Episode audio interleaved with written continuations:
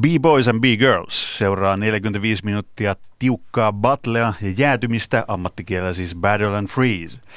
Yes. Tänään aiheena on breakdance. Ja batlaamassa Suomen menestyneimpiin breakkareihin kuuluvat Jussi Fokus Sirviö ja Johannes Hatsolo Hattunen.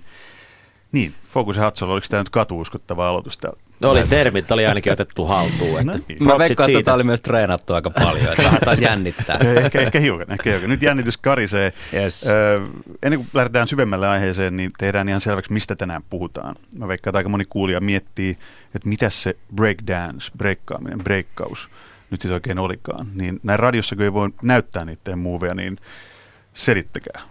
Breakkaus on hip-hop-kulttuurin alkuperäinen tanssi. 80-luvulta New Yorkista lähtöisin oleva ja, ja tota, akrobaattinen tanssilaji, missä kuitenkin musiikki on tärkeässä, tärkeässä osassa. Oliko tämä Hatsolo tyhjentävä vastaus, mikä täältä tuli, vai onko lisättävä? O- oli tyhjentävä. Voisin lisätä sen vielä, että niin kuin Euroopasta ja Suomesta tulee kaikkein kovimmat breikkarit. Kyllä. No niin, no niin. Mä saisin valita kerrankin vieraan, niin aivan täydellisesti. yes. Tätä, äh, mulla oli tässä studiossa pari kuukautta sitten vieraana lumilautailijoita Eero Ettala ja Heikki Suurosa. Mutta tuli nyt vähän samanlainen fiilis, että, että, että tulee sam- samoja kysymyksiä varmaan esitettyä heille tai teille, mitä, mitä heille. Niin oletteko te breikkarit niin tanssijoita, huippuurheilijoita, esiintyjiä, taiteilijoita vai miten te määrittelette itsenne? No mä veikkaan, että eiköhän meille niin kuin itsestä ainakin Jussin kanssa selkeä, että me ollaan tanssijoita eka.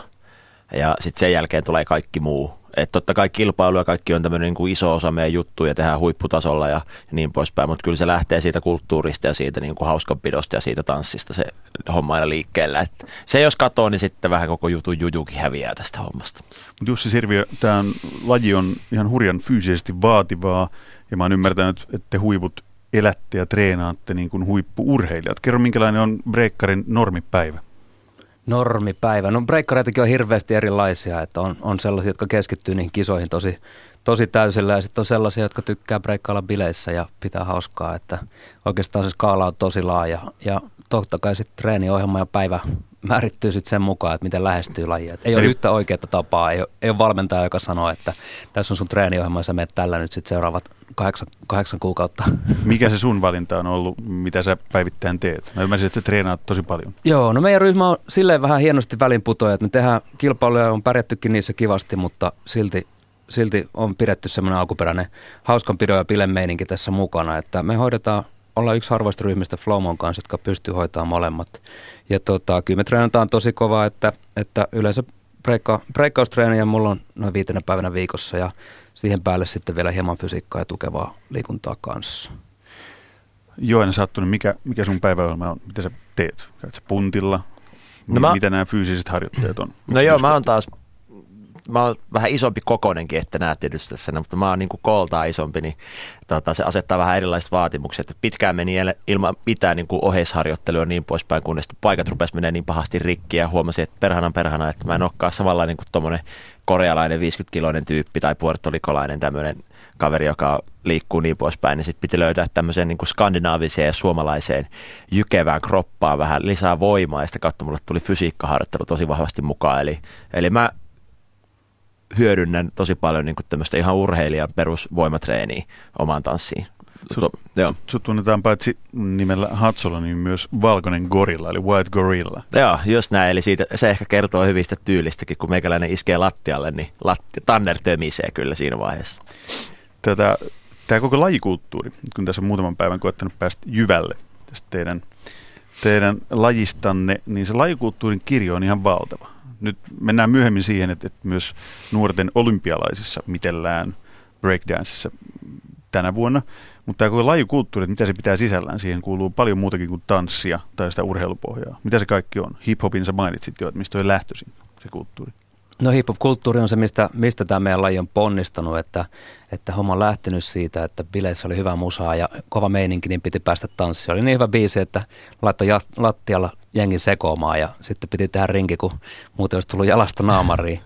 Ja sitten totta kai sit siitä se on pikkuhiljaa lähtenyt kehittyä 70-luvun New Yorkista ja lavat on kasvanut ja kisat on kasvanut, että nyt saattaa olla 16 000 ihmistä katsomassa yhtiä, yhtiäskaboja. Mutta sitten toisaalta sitten taas ehkä parhaat jutut, mitä, mitä niin kuin itse saa fiiliksiä, niin löytyy sieltä pienistä ringeistä ja bileitten pimeistä nurkista, missä otetaan miehestä mittaa, kun kovat jätkät haastaa kovia jätkiä. Kyllä. Mikä on kaikkein siistein paikka, missä, missä breikkari voi päästä niin näyttämään taitojaan noin niin kansainvälisesti ja koko maailman mittakaavassa? No se riippuu ihan täysin taas henkilöstä, että me oltiin nyt just itse asiassa viime marraskuussa Losissa meidän porukalla ja siellä oli isot kisat, nyt maailman isoimmista kisoista ja tämmöiset nimeltä freestyle-sessioja. Me oltiin siellä skavaamassa, mutta ehkä siistiä juttu oli kuitenkin sitten kisojen jälkeen, kun oltiin Hollywood Boulevardilla ja vedettiin paikallisten jengiä vastaan battleen, niin se, se, siellä ei ollut tuomareita eikä mitään muutakaan. Se oli keskellä yötä siinä kadulla, niin se oli ehkä semmoinen niin kuin siisti kokemus. Tämä on niin kuin kaksi puolta tässä maailmassa. On tämä commercial ja niin sanottu underground puoli kanssa. Tämä muistuttaa kyllä tosi paljon sitä lumilautailijoiden kulttuuria. Sielläkin on, on perusjengi, tai perusjengi, vaan toinen puoli jengistä, jotka keskittyy kilpailuihin, olympialaisiin, X Gamesiin tai muihin. Ja sitten on toinen puoli, joka haluaa lähinnä vaan tehdä videoita ja kuvata maailman siisteimmissä mestoissa. Just näin. Onko teillä lajikulttuureina yhtäläisyyksiä? Tunnetteko te lumilautailijoita, teettekö niiden kanssa yhteistyötä? Jotkut tietyt asiat varmaan koskettaa molempia.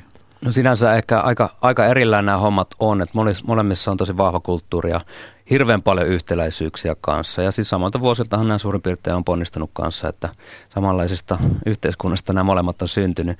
Mutta tota, aika vähän tehdään yhteistyötä, ainakaan tähän mennessä, toivottavasti, toivottavasti jatkossa enemmän, mutta itse ainakin saan tosi paljon fiiliksiä ja inspiroidun tosi paljon suomalaistenkin snokkaajien menestyksestä ja Eero Ettalan dokkari antoi mulle semmoisen fiiliksen, että ei perhana, että pitäisi tehdä enemmän ja laadukkaampia videoita kanssa, että, että jenkin muistaa, se oli tosi inspiroiva pätkä. Siinä terveiset Eero Ettalalle. Miten Kyllä. Johannes Hattunen, onko No, Frendiä sillä puolella? On joo, ja just, just itse asiassa olin tuon Heikki Sorsen kanssa tuossa viikon pörräsin tuolla Ranskan maalla ja, ja tota, juteltiin paljon yhtäläisyystä. Nyt vähän lumilautelussa sama homma, että, että monesti kisoissa niin yritetään tehdä mahdollisimman vaikeita temppuja, pyöriä mahdollisimman paljon. Ja se on vähän sama idea kuin breikissä, että nyt on niin kuin tosi teknistä porukkaa. Mutta sitten on se toinen puoli, jotka vielä niin kuin uskoo siihen tyyliin ja, ja haluaa tehdä niin kuin mahdollisimman siistin näköisiä ja, ja tuntee sen niin kuin liikkeen ja, ja niin kuin saada hyvän kuvan siitä. Ja se on vähän breikissä, että meillä, että meillä on aina niin kuin tyyli, tyyli ennen kaikkea, että meil, meidän ryhmällä ei ole niin väliä, että pyöriikö yhdellä kädellä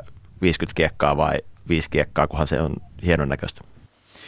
Ohjelmata kuuntelet on urheiluhullut. Tänään on rytmiä, sieluu ja vaikka mitä tarjolla yllin kyllin, koska suorassa lähetyksessä ovat Suomen breakdance-tähdet Jussi Fokus Sirviö, Johannes Hatsolo Hattunen. Jee, jee. Ah, nyt on just tulossa täällä tähän, täällä on. Teillä on tämmöiset siistit lisänimet, maailman tyylikkäimmät Fokus ja Hatsolo, ja mä oon Jussi Paasi. Nyt vois, voisiko peikata ja leikkiä, että mäkin olen niinku tänään breikkaritähti, niin mikä se olisi? Mist, mistä nämä teidän nimet on tullut? No keksitään sulle breikkari-nimi, b-boy-nimi. Mulle tuli heti mieleen niin kivi, Stone One.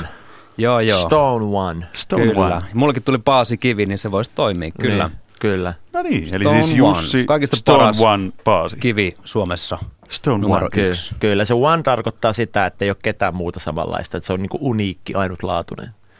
Aina Ai, jos ai, on ai. vaikka Poe One, niin se on niinku se niinku original Poe, tai mikä tahansa. Aina se One tarkoittaa sitä. Okei. Okay. Tässä oppii koko ajan uutta. Nyt leijun täällä Kyllä. studiossa. Niin. Tässä äsken musiikin aikana, kun sen soin, niin täytyy kertoa teille, hyvät radiokuuntelijat, että, että täällä studiossa harrastettiin niin sanotusti breikkausta. Oli aika, aika makeen näköistä katsoa. Heti Joo, lähtee, harmi, heti kun musiikki video, lähtee. Niin. soundi vaan. Niin.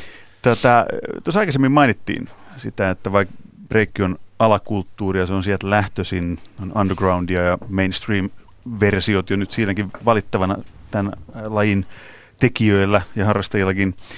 Niin tänä vuonna breakdance on ensimmäistä kertaa nuorten olympialaisissa mukana. Mitäs te ajattelette siitä? Johannes Hattunen.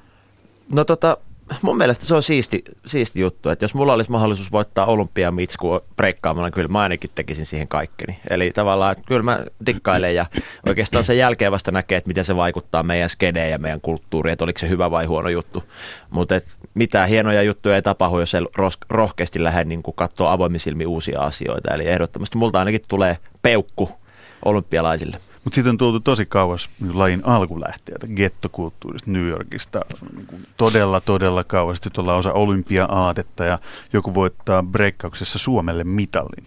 Ne on se Niin. ihan mieletön mullistus. Mitä niin. Jussi No toisaalta se on just sitä, että lähdetään, lähdetään nollasta, ei ole mitään, mutta sitten pelkillä muuvella pystytään hakemaan Mersu kotiin tai mitä sieltä nyt tuleekaan sitten, jos olympiamitali hoitaa. Että tota, mun Talo. mielestä, niin, Ra- rantatontti Kyllä. Muuramesta. ai vitsi, kun olisi, olisi itse pystynyt voittaa breikkaamisella rantatontin muuramesta, niin olisi se nyt mieletön Olisi setti. ihan mieletön. Mutta valitettavasti ikähaarukka menee nyt vähän alakanttiin. Nuori, nuori olympialaisissa mun mielestä 16-18 on se ikä, Nuorten ikä olympialaisissa, joo. joo. haarukka, millä sinne pääsee mukaan. Ja tota, sama juttu joo, ihan mieletön chanssi niille uusille tyypeille, minkälaista meillä ei missään vaiheessa ollut. Ja mun mielestä ihan makea juttu, että se lähtee nuorista ensimmäisenä, että, että annetaan sinne sitten lisää, lisää silmäparia, koska niiden taidot on ihan uskomattomalla levelillä tällä hetkellä.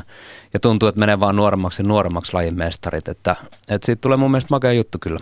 Pitäisikö se olla breikki, siis olympialaji, niin että pääsis vanhemmatkin osallistumaan siihen? Mitä mieltä?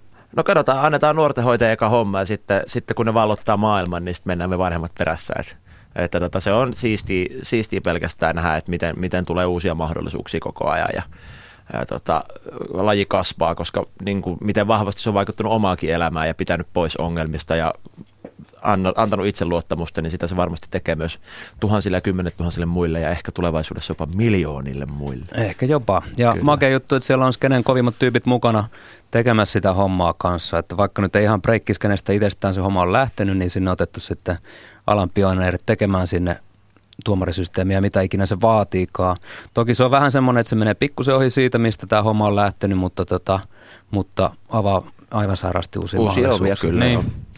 Tätä mua kiinnostaa teidän henkilökohtaiset polut. Ne on todella mielenkiintoista ottaen huomioon vielä, että siinä aikaan kun te olette homman aloittanut. Äsken tuli mainittu rantatontti Muuramessa ja se ei ollut sattumaa, että siis Jussi Sirviö saat Muuramesta kotoisin Joo, kyllä. ja Johannes Hattunen Jyväskylästä kotoisin. Joo. Mä sanoin, että teidän teiniässänne ei, ei kuulosta siltä, että Muurame ja Jyväskylä on ollut sellaiset paikat, mistä olisi ihan valtavan helppo ponnistaa breakdancein maailman kovimpaan kärkeen. Miten se, ei on, ollut miten se mikään, oikein tapahtui? Niin, se ei ollut mikään semmoinen vaihtoehto, että ei, se, ei ollut ketään esikuvia, joka sen olisi tehnyt. Mm. Silloin, silloin kun mä aloitin 95 breikkaamaan yli, yli 20 vuotta sitten, niin ei ollut breikin ammattilaisia Suomessa, eikä ollut kyllä harrastajiakaan sen koommin.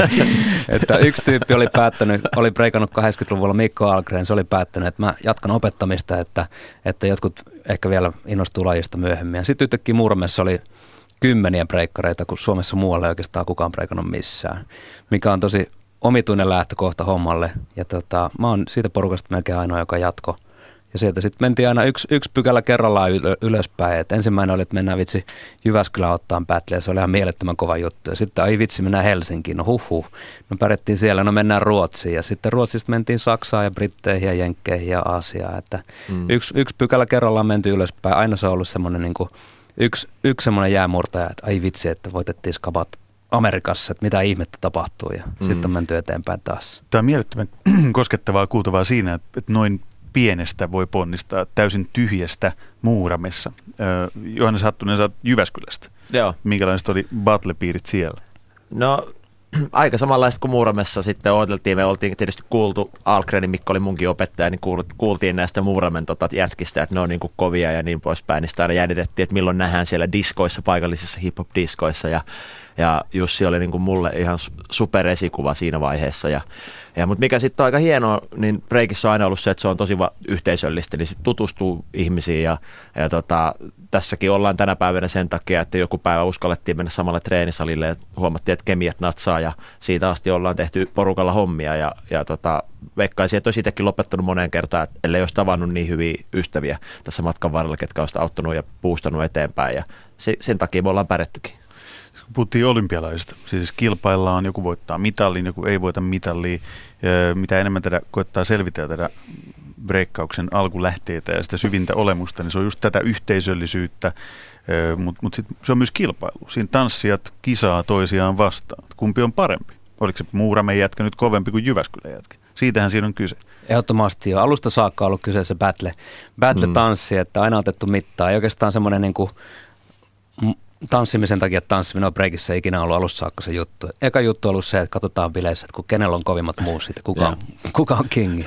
Ja siitä se on lähtenyt. Ja sen takia oikeastaan breikki on kehittynyt niin sairaan nopeata vauhtia, että saattoi olla, että naapurikaupungin tyypit tuli haukkumaan sun, sun sixtepit ja sitten oli se, että no ei hitto, että pitää treenaa kovempaa ja, ja sitä kautta sitten kaikkien piti kehittää se oma juttu ja viedä oma osaaminen uudelle tasolle. 40 vuotta vähän päälle, niin tästä on tullut ihan mieletön, mieletön kulttuuri-ilmiö ja oikeasti haetaan niitä ihmiskropan rajoja, että mihin kaikkea kroppa pystyy. Jos joku miettii nyt, niin radiokuuntelija miettii, että miten nopeasti pääsee sisälle siihen kehon kieleen, liikekieleen, tuohon puheeseen, niin jos mä nyt vaikka koekaniini, että mä nyt innostun breikkaamisesta lähetyksen jälkeen ihan suunnattomasti, niin kuin näyttää käyvän, koska mulla on tämä Stone 1. Stone One. Stone One. Stone One tulee vallottamaan, ei enää Porista, mutta nykyään Helsingistä käsin taas sitten viemään homman nextille levelille. Kyllä. Niin miten, miten pitkään kestää, kun lähtee ihan tyhjästä seuraamaan tota teidän laji, että siihen pääsee sisälle niin, että ymmärtää, että nämä movesit on parempia kuin noi, tai toi oli parempi tanssia kuin toi, koska se vaikuttaa pitkä johdanto, mutta se vaikuttaa ehkä aavistuksen vaikeasti lähestyttävältä öö, se liikekieli. Siinä on niin paljon sellaista pikkutarkkaa ja niin paljon sellaisia erityisiä liikkeitä, mitä ei missään muualla näe. No Kyllä siihen pääsee nopeasti käsiksi. Tämä vielä breikki on hauska laji siinä mielessä, että sit kun sä hurahat siihen, niin sä meet vähän niin kuin täysillä sinne sisään. Ja sitten sä haluat ottaa kaiken selville ja, ja niin poispäin. Nykyään tota, YouTube ja kaikki on niin täynnä, täynnä matskua ja opetusvideoita ja kaikkea mahdollista, niin sä pääset tosi nopeasti mukaan.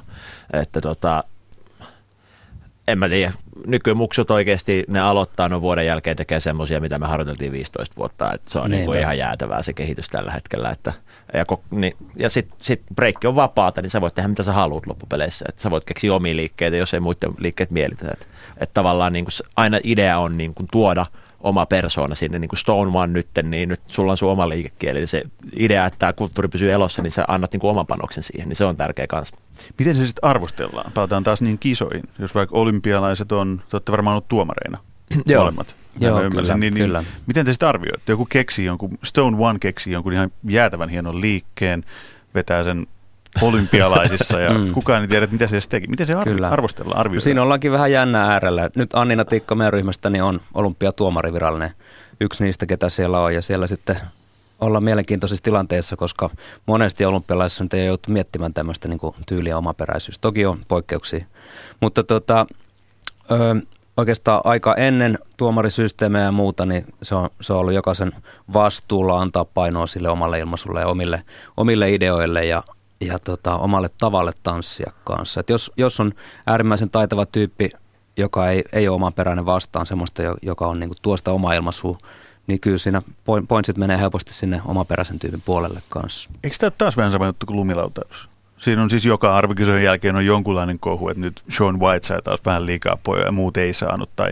että sitten aina käydään sitä keskustelua, kun on arvostelu kyseessä. Mutta musta mm. kuulostaa samalta että, että miksei breikki voisi olla tä, tässä mielessä niin kuin arvokisalaji. Kyllä, ja sitten se, että kun ne säännöt on selkeät, että jos vaikka olympialaisissa on tietyt systeemit, minkä mukaan tuomaroidaan, niin sitten se on ihan fine. Että jos sinne lähtee osallistumaan, niin sitten tiedät säännöt ja sä menet niille. Ja sitten taas kun mennään vetää kadulle tota, kaveri tai vastustajajengiä vastaan, niin sitten siellä on, säännöt on vähän erilaiset. Että tavallaan, että, että mihin tilanteeseen sä hyppäät mukaan, niin sitten niillä säännöillä mennään. Ja, ja se on niin kuin tärkeä myöskin oppii arvostamaan niitä sääntöjä. Että kyllä niin kuin nykyäänkin me käydään Jussin kanssa kisoissa, missä, missä on tietyt tuomarointisysteemit ja mä tiedän, että kun mennään tähän kisaan, niin sitten mä arvostan sitä sillä hetkellä. Et, et vaikka me hävittäisiin, niin that's it. Ja sitten taas joku toinen voi sopia meille paremmin. Et se on se rikkaus kanssa, että on monenlaisia erilaisia kisaformaatteja kuin pelkästään tämä olympiatyyli. Tämä on Urheiluhullut suorassa lähetyksessä breakdance-tähdet Jussi Fokus Sirviö Johannes Hatsolo-Hattunen ja Jussi Stone One Paasi.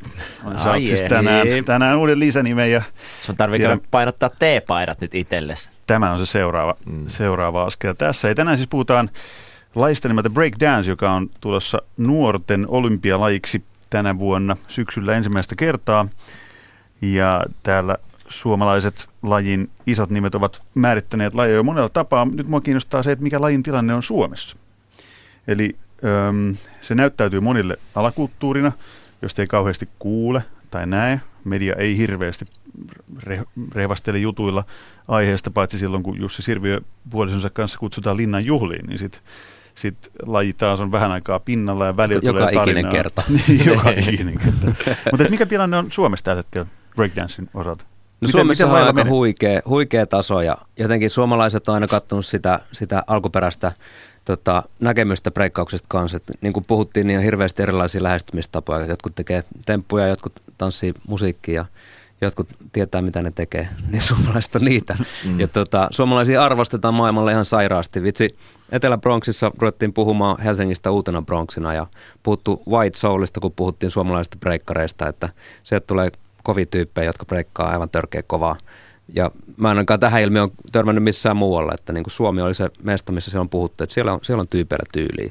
Ja tämä, tämä totta kai sitten laajenee sitten ympäri maailmaa kanssa, että jos menee mihinkään, mihinkään päin maailmaa ja puhuu hip-hop-piireistä tai löytää jonkun breikkarin sieltä, niin kysy, kysypä niitä, että mitä tiedät Suomesta, niin kyllä se breikkareiden nimet nousee. Että, että oikeastaan vaikka Suomessa pieni kansa, niin eihän tämä nyt ihan hirveitä harrastajamääriä ole. Tuhansia tyyppejä on kyllä ehdottomasti ympäri, ympäri Suomea, mutta, tota, mutta ainakin maine on ihan mieletön ympäri maailmaa. Mikä on mun mielestä tosi uniikki juttu, että se on, niinku, se on niinku tehty koko kansan tietämättä asiasta ja, ja näin. Joo, ja Sattunen, onko minkälaisia kokemuksia, tuleeko hehkutusta, kun kierrät ympäri maailmaa, että Suomi alkaa olla se the place to be, jos puhutaan breakdanceista? No joo, ehdottomasti kyllä, että ihan sama mihin menee, niin vaikka ei millään tavalla olisi breikkipiireissäkään niin kuin liikkumassa on, on, on maailmalla, niin sitten joku breikkari tulee sieltä vastaan, tai jos sä kävelet vaikka Lontoon kadulla ja sä näet tyypit tanssii siinä kadulla, niin kyllä ne tulee ja tunnistaa, ketä ollaan. Ja, ja tota, aina tulee heittää propsit, ja, eli propsit, niin kuin femmat ja niin kuin kiitokset ja niin poispäin. Ja ehkä se kertoo jotain siitäkin, että me ollaan niin kuin Suomesta ponnistettu ja Jyväskylästä lähetty ja, ja tota, ollaan päästy New Yorkiin asti opettaa myöskin tanssia, niin kyllä se kertoo siitä arvostuksesta aika paljon, että, että mikä suoma, suomalaista tanssia kohtaa on. On paljon muidenkin huikeita tanssijoita kuin me kaksi tässä studiossa, että on silleen niin kuin laaja, laaja sit rintama kuitenkin siellä taustalla. Tätä mä muistan jonkun, hämärästi jonkun tarinan, johon te liityitte, jompikumpi vai molemmat, joku ison skaban kisan, minkä te voititte New Yorkissa. Pesitte, putsasitte pöydän ja saitte tukon rahaa käteen ja lähditte Harlemista vai Bronxista vai missä oli Joo. vähän, vähän sellainen vähinäänin, vähinäänin rahakasan kanssa. Se on 2006 me oltiin New Yorkissa ja voitettiin tämmöinen legendaarinen skapa kuin Rocksteady Anniversary ja, ja painettiin siellä, tehtiin täysillä hommia ja yhtäkkiä huomattiin, että ollaan finaalissa ja siellä on Jenkkien sen vuoden mestarit, se Flavor Squad vastassa ja, ja tota, Jussi vielä ratkaisi tämmöisellä tiebreaker-kierroksella sen meille ja saatiin massit taskuun ja äh, tota, kun oltiin lähdössä pois sieltä, niin vastustajajengit huutelee siellä, että Flomo, we're gonna rob you. Ja siinä oli vähän Jyväskylän jätkillä ihmettelemistä, että mitä siellä tehdään keskellä yötä. Että, että tota, Pimeällä Harlemin kadulla painettiin. Ky- kyllä, ju, juostiin menemään. Että, tota. Säily, säilykö keskisuomalaisen kaksikon rahat, rahat kuitenkin, että kukaan ei ryöstänyt teet siinä reissulla? Säily, rahat säily. Päästiin sitten tota, turvassa kyllä himaa ja, ja niin poispäin. Mutta se oli semmoinen niin yksi ainutlaatuinen tilanne, mikä sitten mahdollisti meidän, meidän sitten, niin kuin, että tästä tuli ammatti oikeasti, että saatiin paljon mainetta ja kunniaa ja, ja tota, tultiin takaisin Eurooppaan ihan niin kuin voittajina. Jos nyt radion kuuntelijat miettii vaikka, laittaako lapsensa harrastamaan breakdancea, niin mistä voi aloittaa, mitä se vaatii, minkälainen harrastus se on, uskaltaako päästää lapsensa? Vaikka tietää, että saattaa löytää itsensä keskisuomalaisen perheen lapsi Harlemin kaduilta ja juoksee ison rahasäkin kanssa karkuun. Joo, no se ei varmaan ensimmäinen huoli, että pitää Harlemissa juosta. Kymmenkin kymmenen vuotta oltiin jo heiluttu siinä reilu. Siitä upea laji kyllä on kyseessä, että pystyy aloittamaan harrastaa ihan missä tahansa, että varsinkin nykypäivänä, kun netti on niin iso ilmiö, niin tota, tietoa tulvii joka puolelta ja tota, ei tarvii varusteita muuta kuin tennorit jalkaa, jos niitä käy hyvää musaa, mitä, mitä löytyy totta kai paljon kanssa jos on pääkaupunkiseudulla, niin meidän tanssikoulu Saifa on Lönkalla, missä me opetetaan ja, ja tota, siellä on paljon muita katutanssilajeja kanssa. Jos ei ole pääkaupunkiseudulla, niin meidän nettikoulu bbodojo.com, niin sieltä pääsee kanssa hyvin lajiin käsiksi, joka on, joka on tosi, tosi laaja paketti kanssa. Mutta mut, niin kuin sanoin, niin ei tarvi oikeasti mitään, mitään tota, muuta kuin unohtaa ennakko-oletukset ja, ja jännityksen ja laittaa itsensä likoon, niin sillä pääsee tosi pitkälle jo.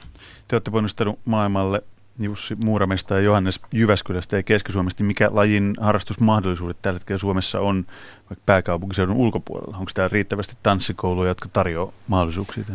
No breikki on ehkä siitä hauska laji, että sä et tarvitse sitä tanssikoulua välttämättä. Eli nyt, nykypäivänä varsinkin sä voit mennä suoraan YouTubeen ja katsoa, että miten siellä opetellaan tai ne online tanssikouluun tai mihin tahansa muuta. Ja sitten jos sulla on vaan kaveriporukka niin, ja te innostutte, niin sen kun ruvette tekemään. Vähän kuin skeittaaminen tai lumilauta. Et sen kun meet rinteeseen tai, tai skeittiparkkia rupeat ottaa hommaa haltuun ja sama breikki, niin et sä edes tarvii mitään sisämestaa tai liikuntasalisen, kun rullaa tota, linneolan maton tonne omaan kotipihaan ja painaa siellä menee. Silleen mekin ollaan tehty ja, ja tota, opittu ja näin on. Meidät on potkittu pois kaikista vitsi nuokkarin nurkista ja muista. Kyllä.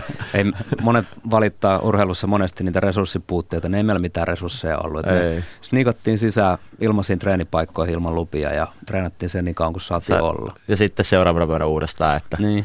että Jyväskylässä kun oli kova voimisteluskene, niin siellä käytiin niin kuin – Tanskasen, Tanskasen Jani ja tota, muiden kumppaneiden niin kuin, treenimestoilla salaa ja levitettiin sinne silikonispreit niiden lattialle, että pystyttiin liukua, kun ne oli niin tahmeet ja sitten ne aina potki meitä ulos sieltä, että terkkui vaan Janille.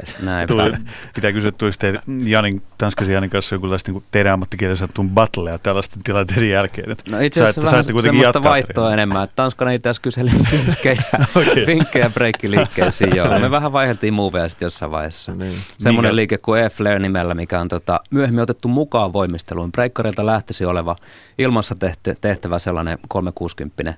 Ja tota, mä itse treenasin sitä. Niin, niin tota, mä itse treenasin sitä, se oli just pari vuotta aikaisemmin ensimmäisiä kertoja saatu vasta Kaliforniassa menee useita kiekkoja. Ja, ja sitten tuossa... Kuvaile radionkuuntelijoille, jos pystyy se, että mitä siinä tapahtuu. Met käsien varaa ja otat Molempien kädet irti ja lennät 360 ja teet sama uudestaan. Niin tuut aina käsiltä niin kuin selä yli hyppäät käsien varassa. Stone Näinpä. One menee tämän lähetyksen jälkeen kotiin treenaamaan.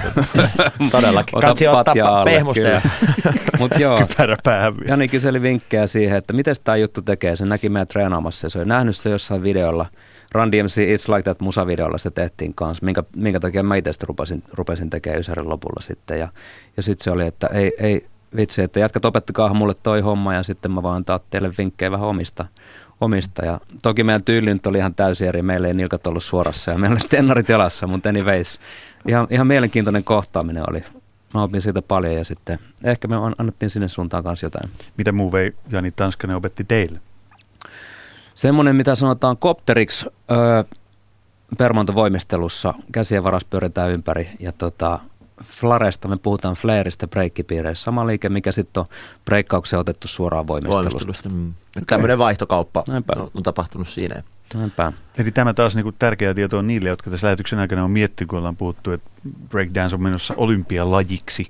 Esimerkiksi voimistelun kanssa löytyy paljon yhteyttä. Kyllä, Kyllä joo. ehdottomasti joo. Paljon samoja liikkeitä, että mikä sitten erottaa sen, että, että breikissä vielä yritetään ottaa se, niin se liike, mikä sulla on ollut voimistelussa ja sitten muokata se, eli flipata se vähän erilaiseksi. Pystyt sä niin kuin, vaikka pyörii vähän enemmän jossain siinä tietyssä niin kuin asennossa, kun että sä menet pelkästään ympäri. Et ei haeta ehkä sitä niin kuin puhasta voimistelutyyliä tehdä sitä, vaan yritetään niin kuin heti vähän muokata se niin kuin omanlaiseksi. Oman tyyliseksi. Joo. Se tyyli korostuu. Tässä tota, pakko kysyä, että minkälainen on teidän mielestä niin teidän lajin arvostus Suomessa tällä hetkellä?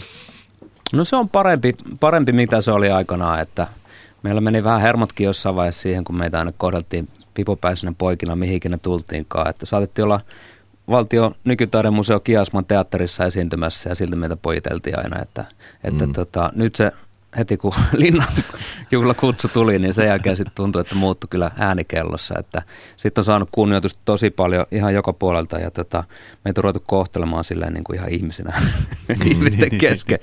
Että ky, kyllä laji arvostetaan ja tekijöitä, se saavutusten kauttahan totta kai se on sitten löytynyt, että heti kun ihmiset kuulee, että ajaa, että on tullut menestystä, niin sitten arvostuskin nousee. Mä oon otettu puhelimitse yhteys myös sun puolisoon Annina Tikkaan, joka oli sun kanssa Linnanjuhlissa ja on on yksi näistä menestyneistä suomalaisista breikkaajista, mutta se ei nyt tällä kertaa onnistunut, koska hän on ilmeisesti toisella puolella maailmaa ja lentämässä just paikasta X paikkaan Y. Kyllä, kyllä joo. Että Koreassa oli tuomaroimassa keikkaa ja, tai kilpailuja ja sitten, sitten on tulossa kotiin sieltä. Niin. No niin, ja hän on myös olympialaisissa tuomarina. Eikö joo, näin? sitten Näissä lokakuussa, joo, kun nämä tota, Argentiinassa, Buenos Airesissa on sitten näitä maailman finaalit olympialaisissa, niin siellä, siellä istuu tuomaripenkissä, mikä on kyllä ihan äärettömän huikea juttu. Kyllä, kertoo taas siitä arvostuksesta suomalaista breikkiä kohtaan, että, että tota, pääsee tämmöiseen paneeliin messiin. Niin, no, se ihan taisi olla kolme, kolme jenkkiä, mistä laji on siis kokoisia. No. Yksi, yksi ranskalainen ja yksi japanilainen ja sitten suomalainen. Ja no niin. Mm. Se kertoo paljon. Mutta täytyy tähän loppuun vielä kysyä. Mä juttelin yhden ystäväni kanssa tästä aiheesta, mikä meillä on tänään käsittelyssä. Ja sitten kysyin vaan, että onko se breikki kauhean niin miesvoittoinen tai, tai miehinen kulttuuri koska siitähän se on lähtenyt. Että se äh, nimitys on ollut siis B-Boying aluksi. Joo. Eikö? Hyvä, mä oon jotain kotiläksyä nyt tehnyt. Pre, joo, on, on, ja sitten sen jälkeen on muistaakseni muokattu, että tämä breakdance-nimi on vakiintunut vasta myöhemmin, ehkä vähän niin, että me muutkin ymmärrettäisiin, mistä siinä on kyse. Onko tämä miehinen kulttuuri? No joo, siis alun perin on ollut tosi vahvasti, silloin kun itsekin aloitti, niin ei mulla ollut ketään niin kuin kavereita, ketkä oli tyttöjä, ketkä breikkas. Et nyt myöhemmin sitten on tullut ja nyt on itse asiassa tosi, tosi kova niin kuin B-girl skene niin sanotusti. Ja Suomessakin on niin kuin paljon breikkareita meiltä Suomesta tulee itse asiassa niin kuin maailman parhaat B-girlit myöskin, että, että tota, mikä, on, mikä on sinänsä hullua. Et sitten maailmalla on niin kuin ihan omia skaboja myöskin tytöille nykyään ja, ja niin poispäin. Et vähän samalla lailla kuin itse asiassa lumilautailussa, niin on nostanut tosi paljon niin kuin päätään ja, ja tällä hetkellä, jos menee skabaamaan ja, ja tota, parhaat b asettuu vastaan, niin ne kyllä pesee meitä ja ihan mennen tulle, että ei meillä oikein mitään saumaa enää. Näin se kehitys kehittyy. Tätä, teillä on niin pitkä perspektiivi tähän breikkaamiseen, niin sanokaa, mistä kuvittelette lajin olevan vaikka viiden tai kymmenen vuoden päästä. Nyt se menee nuorten olympialaisiin. Se on kasvanut Suomessa, muuttunut ihan täysin siitä, mitä se on ollut teidän teini-iässänne. Mitä siitä on aikaa? 15 vuotta, 20 vuotta? Joo, Joo, mä haluan nähdä breikkauksen kouluissa. Japanissa se on otettu osaksi peruskouluopetusta, että Japanissa, oh. jos käyt koulussa, niin sä opettelet breikkiä. Ja tota, mä itse aloitin kanssa silleen, että meillä tuli kouluun Mikko pitämään tunteja, toki koulun jälkeen, mutta se oli vähän niin kuin osa sitä juttua, että ei tarvinnut lähteä kotiin, kun pystyi jäämään katutanssitunnille. Niin mä haluan nähdä sen kehityksen Suomessa kanssa, että otetaan täällä opetussuunnitelmaan mukaan, tota, mukaan katutanssi. Ja nyt, nyt on itse asiassa muuttunut just opetus- ja kulttuuriministeriön tanssin ja taiteen perusopetuksen tota, opetussuunnitelma muuttuu ensimmäinen kahdeksatta silleen, että se ei ole enää pelkästään klassisia tansseja, vaan siellä pystyy olemaan mukana myös muita. Eli okay. vanhat rakenteet pikkuhiljaa rupeaa muuttumaan ja tota, mä haluan nähdä sen, sen menevän niin, niin pitkälle vielä, että, että ihmiset pääsee testaamaan muutakin kuin sitä vitsi koripalloa ja lätkää ja, ja futista koulussa. Että annetaan vaihtoehtoja. Mä en itse ollut mikään lätkätyyppi. Mua taklatiin, kun mä olin niin lyhyt siellä, siellä joukkojen lajeissa, mutta, tota, mutta kaikille, kaikille on erilaisia vaihtoehtoja, niin toivottavasti se tulee tapahtumaan. Se oli väkevä puheenvuoro. Me aikaa aika raksuttaa siihen malliin, että aika kiittää seurasta. Kiitos sulle, hei, oli hauskaa Kiitoksia olla. paljon, ihan Stone mainita, One. Ihan mainita. Stone One kiittää, mutta katuuskottavuuteni on, on, on kehittynyt niin kuin 45 minuutin aikana niin, että koko elämäni aikana en ole kokenut mitään vastaavaa. Tätä on jatkaa paljon pidempäänkin. Urheilu palaa jälleen ensi maanantaina.